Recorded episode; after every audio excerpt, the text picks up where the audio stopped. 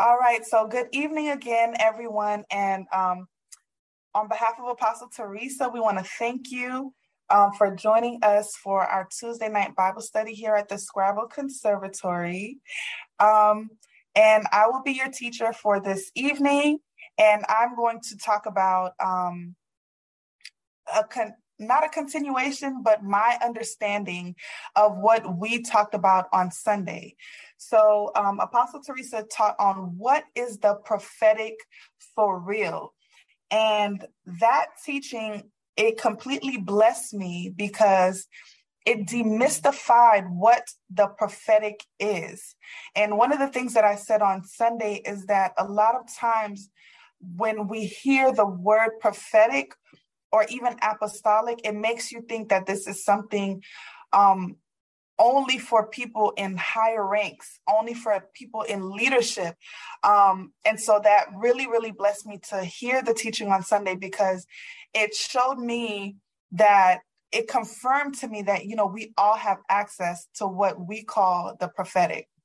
So Apostle Teresa defined the prophetic as the tangible and intangible presence of God with us in all its releases without limitation. It is presence release through Holy Spirit.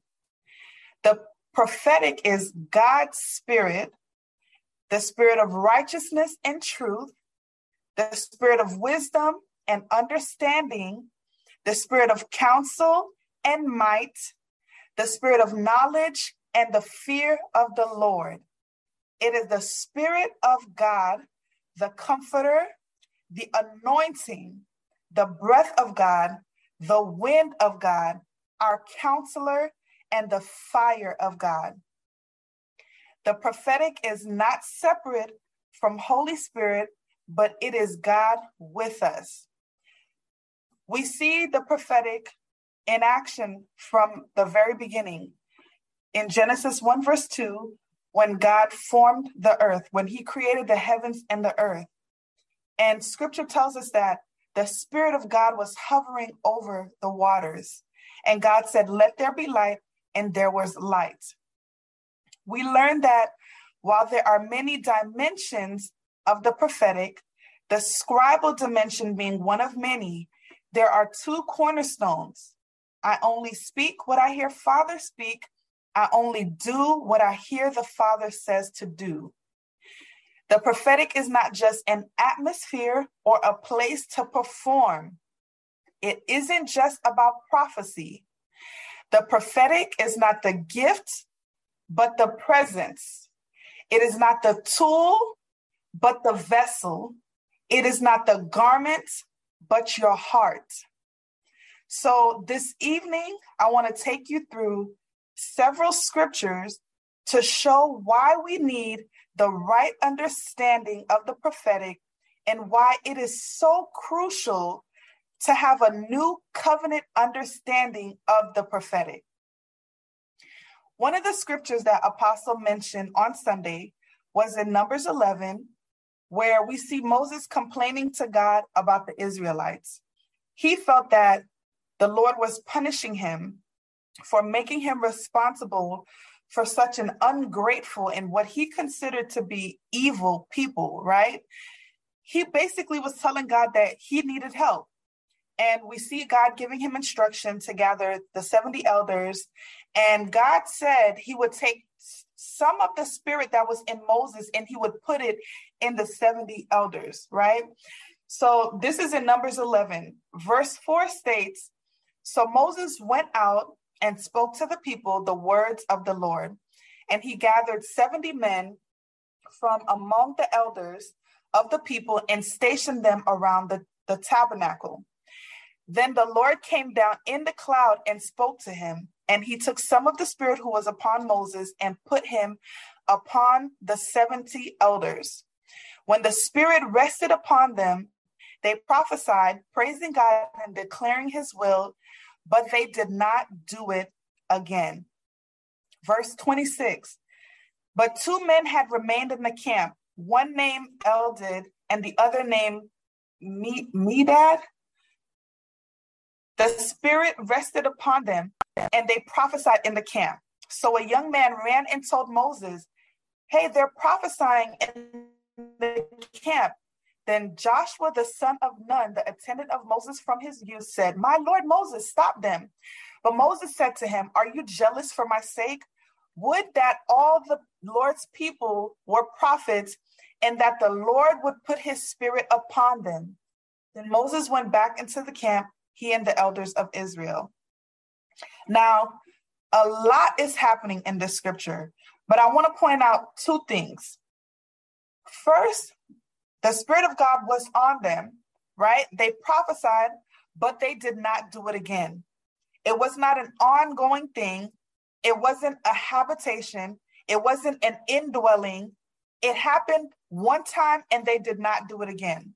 The second thing that I want to call out is while Joshua was worried that there were other men besides Moses who were prophesying, Moses wished that everyone had that type of access. He wanted everyone to have access to the Holy Spirit. He wished that Holy Spirit was in all in everyone. By the time we get to Numbers 27, we see Moses is about to die and he is concerned about who will lead the Israelites after him. And God says in verse 14, in verse 18, take Joshua, son of Nun, who has the spirit in him, and lay your hands on him. Present him to the priest before the whole community and publicly commission him to lead the people. Now, I'm going to go ahead and warn you. I have a lot of scriptures coming, but just trust me for a little bit. I'm going somewhere. I have a point, right? So we're reading and we're seeing that it's not a habitation of Holy Spirit, but we are, we already knew that, but I wanted us to, to be able to see it for ourselves in the scripture, right? The next scripture that we're going to take a look at is Genesis 41. Now, this is the story of Joseph and Pharaoh. Um, but real quick, Joseph was sold into slavery by his brothers. Um, Potiphar, who was an Egyptian officer, purchased him. Then we see Potiphar's wife tried to seduce Joseph. He declined on several different occasions, but on one specific occasion, he left his cloak behind, and that was enough for Potiphar's wife to then frame Joseph. And he she accused him of taking advantage of her. He gets thrown in jail, right? But Scripture tells us that in everything that Joseph did, he succeeded because God was with him. So Joseph gets thrown in jail. He starts interpreting dreams in jail for people who just so happen to be close to Pharaoh. Pharaoh then has a dream and he calls for all the wise men and all the magicians um, in the nation to come interpret his dreams. None of them were able to do that. Then one of Pharaoh's chiefs who remembered Joseph from prison was like, hey, there was this there, there was this guy who um, interpreted my dream and he remembered that remembered joseph. So joseph ends up getting called to interpret pharaoh's dream and actually gave pharaoh a plan to keep egypt from being hungry during the famine right? But then we get to verse 38 this is genesis 41 verse 38 pharaoh asked them can we find anyone like this man one in whom is the spirit of god? Then pharaoh said to joseph since God has made all this known to you, there is no one so discerning and wise as you. You shall be in charge of my palace, and all my people are to submit to your orders. Only with respect to the throne will I be greater than you. Pharaoh asks, Can we find anyone like this man, one in whom is the Spirit of God? If someone were to ask that today, our answer would be so different. We got Apostle on here. We got Minister Varuva on here. We got Apostle Pam. We got Prophet Andrea. Can we find anyone like this man, one in whom is the Spirit of God? How many people are on here right now? 15. We got about 15 people right here that we know has the Spirit of God in them. And because Pharaoh recognized the Spirit of God in Joseph, he gave Joseph authority. We should all be rulers of something, somewhere, with the Spirit of God that we have on the inside of us. But we see this all throughout Scripture, right? We see that the Spirit of God rested on, on someone, it came upon someone. When um, we're talking about the story of the, the Israelites and, and their journey, every time the leader of the Israelites died, God had to raise up someone else and put his spirit on that person. We see this happening throughout the book of Judges, right? So we saw it happen um, with Moses, and then we saw it happen with Joshua. Then we get to the book of Judges, and um, in chapter three, we see that um, God is raising up someone by the name of Othniel, the son of Caleb's younger brother. Scripture says, The Spirit of the Lord came upon him, and he became Israel's judge. He went to war and he, um, and God gave him victory. He ruled, there was peace for 40 years, and then he died. When you read further, we find out that the Israelites did evil again. Another nation took control of them, and the people cried out to God, like, we need a leader, because they were dependent on somebody else. They were dependent on someone other than themselves, right? So they're crying out to God, and then God raises up someone else. We get to Judges 6. We see God raising up Gideon. Judges 6, verse 34 the Spirit of the Lord clothed Gideon with power. We see in Judges 13, we see when God raises up Samson, the Spirit of the Lord began to stir Samson. Judges uh, 14, at that moment, the Spirit of the Lord came power, powerfully upon Samson and he ripped the lion's jaws apart with his bare hands. So I'm, I'm bringing out these scriptures because I want to show you guys how Holy Spirit operated in the old covenant. He visited, he came upon, he rested, right? The next point that I want to make is the prophets of old desperately wanted a habitation. Moses said in Exodus 33, God, if your presence does not go, don't don't bring me out of here. I'm not going. The prophets of old desperately wanted a habitation. God comforted Jacob with the promise of Holy Spirit. Isaiah chapter 44, verse 1 to 4. God is speaking to Jacob and he says, But now listen, Jacob, my servant, whom I have chosen. This is what the Lord says He who made you, who formed you in the womb, and who will help you, do not be afraid, for I will pour water on the thirsty land and streams on the dry ground. I will pour out my spirit on your offspring and my blessing on your descendants. They will spring up like grass in a meadow like poplar trees by flowing streams. Isaiah 32, verse 15. Until at last the Spirit is poured out on us from heaven. Until at last, like finally, like the, the prophets of old were waiting on the promise of Holy Spirit. David prayed all throughout the book of Psalms for a habitation of God's presence. Psalm 143, verse 10. Teach me to do your will, for you are my God. May your gracious spirit lead me forward on a firm footing. Psalm 51, we all know this psalm where, where David is crying out to God Do not banish me from your presence. Don't take your Holy Spirit away from me. Ezekiel chapter 36, and I will put my spirit in you so that you will follow my decrees and be careful to obey my regulations. Holy Spirit is our help. Isaiah 64, verse 1. Oh, that you would burst down from the heavens and come down, how the mountains would quake in your presence. They desperately wanted a habitation of Holy Spirit. Isaiah 61, the Spirit of the Sovereign Lord is on me because the Lord has anointed me to proclaim good news to the poor. We know this by heart.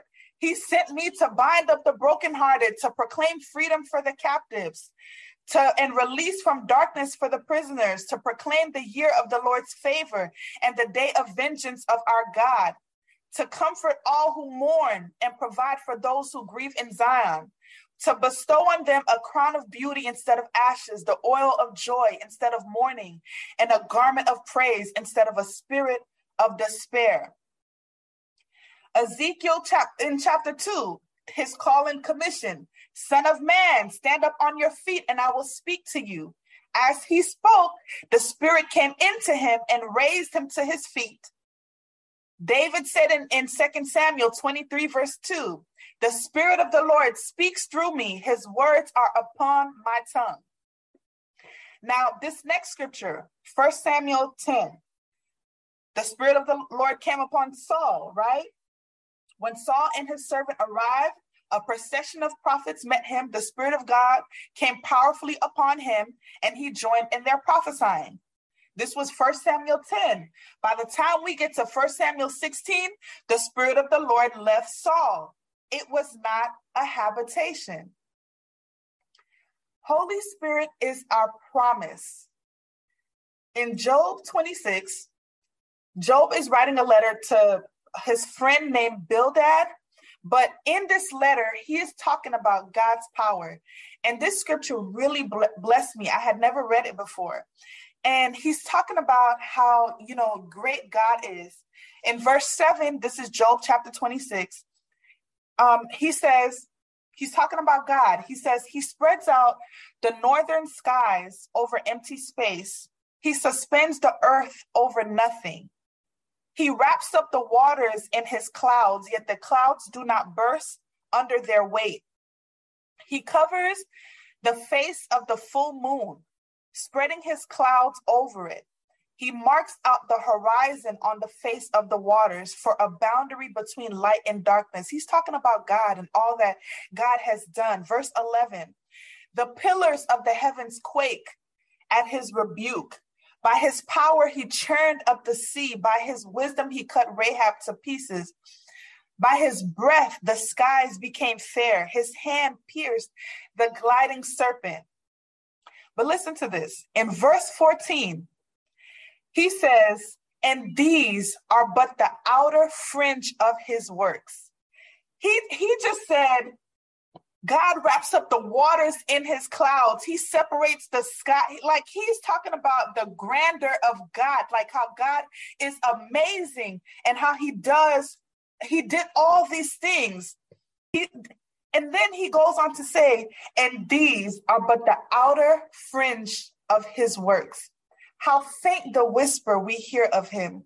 Who then can understand the thunder of his power?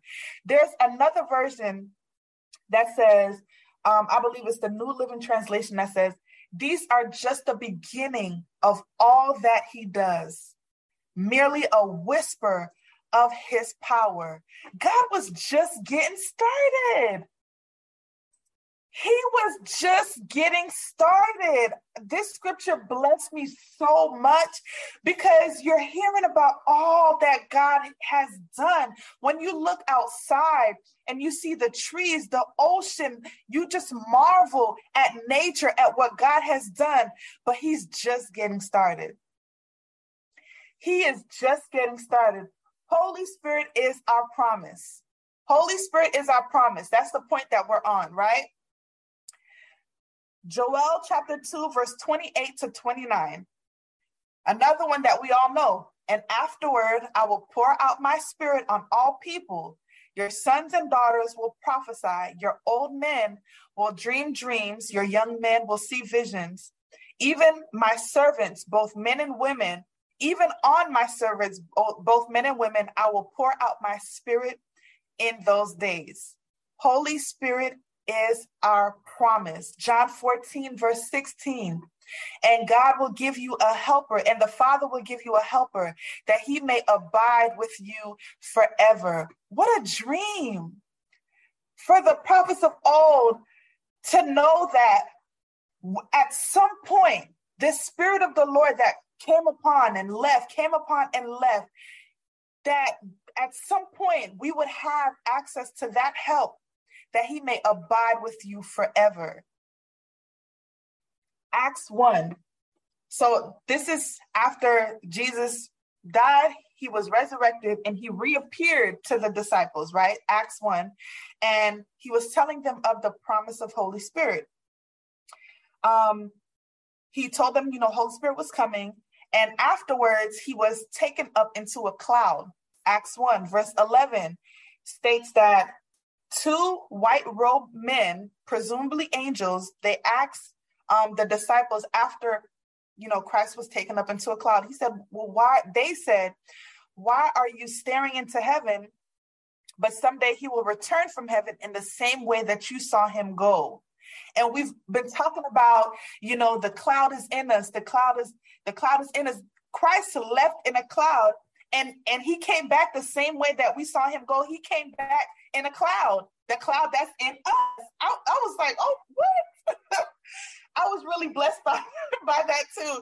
I like disclaimer i so enjoyed like researching and you know reading scriptures for this bible study tonight because it i was just very amazed at how like how did i not see this before next scripture matthew 13 verse 16 to 17 jesus said to his disciples once blessed are your eyes because they see and your ear because they hear.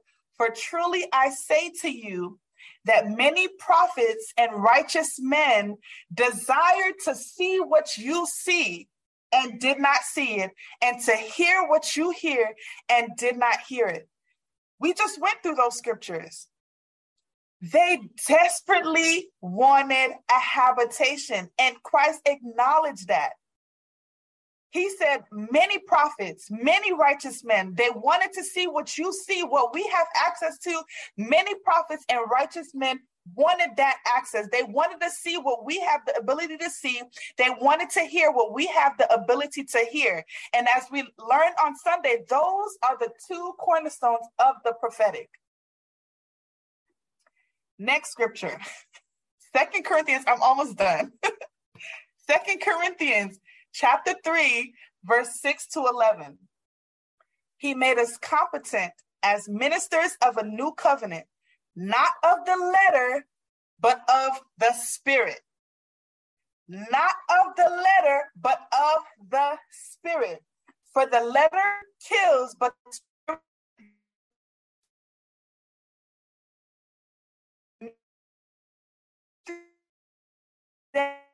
which was engraved in letters on stone, came with glory, so that the Israelites could not look steadily at the face of Moses because of its glory.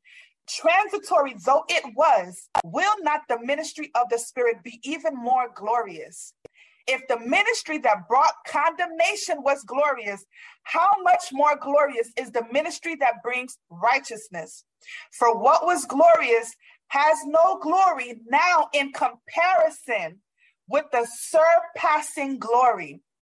And if what was transitory came with glory, how much greater is the glory of that which lasts? So, with that scripture, I want to say we are ministers of a new covenant. We are stewards of the prophetic. The prophetic is God's covenant.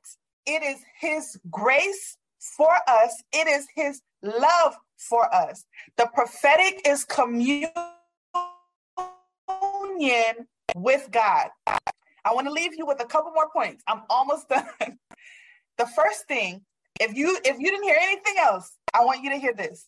We need to know that we have access to the prophetic. We have access we have access.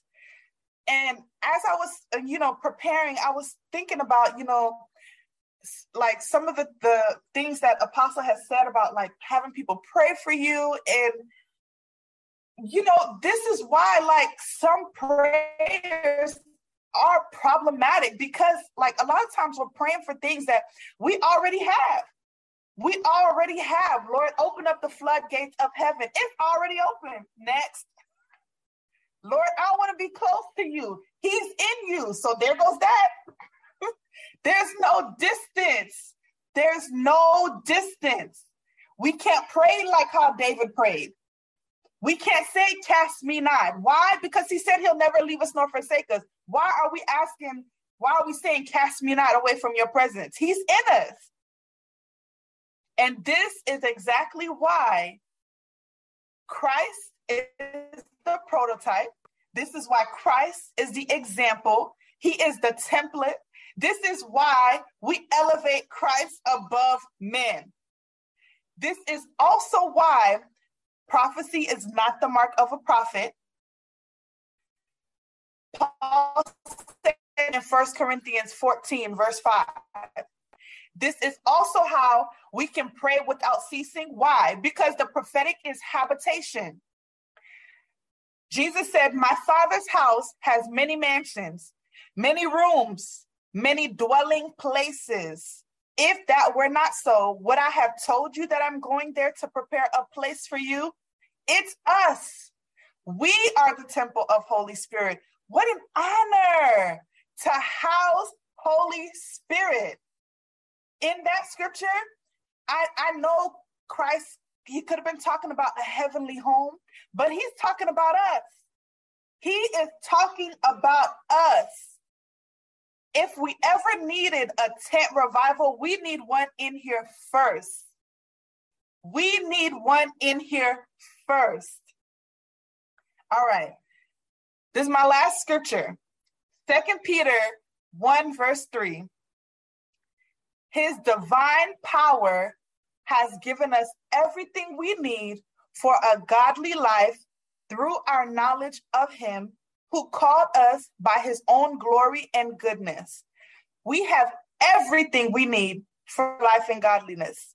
In the presence of God, there is fullness of joy, there is peace, there is hope, there is love. Those things should reside in us as well because we carry presence. And that's all that I have for tonight. I pray that this blessed you as much as it blessed me to prepare. So that's it.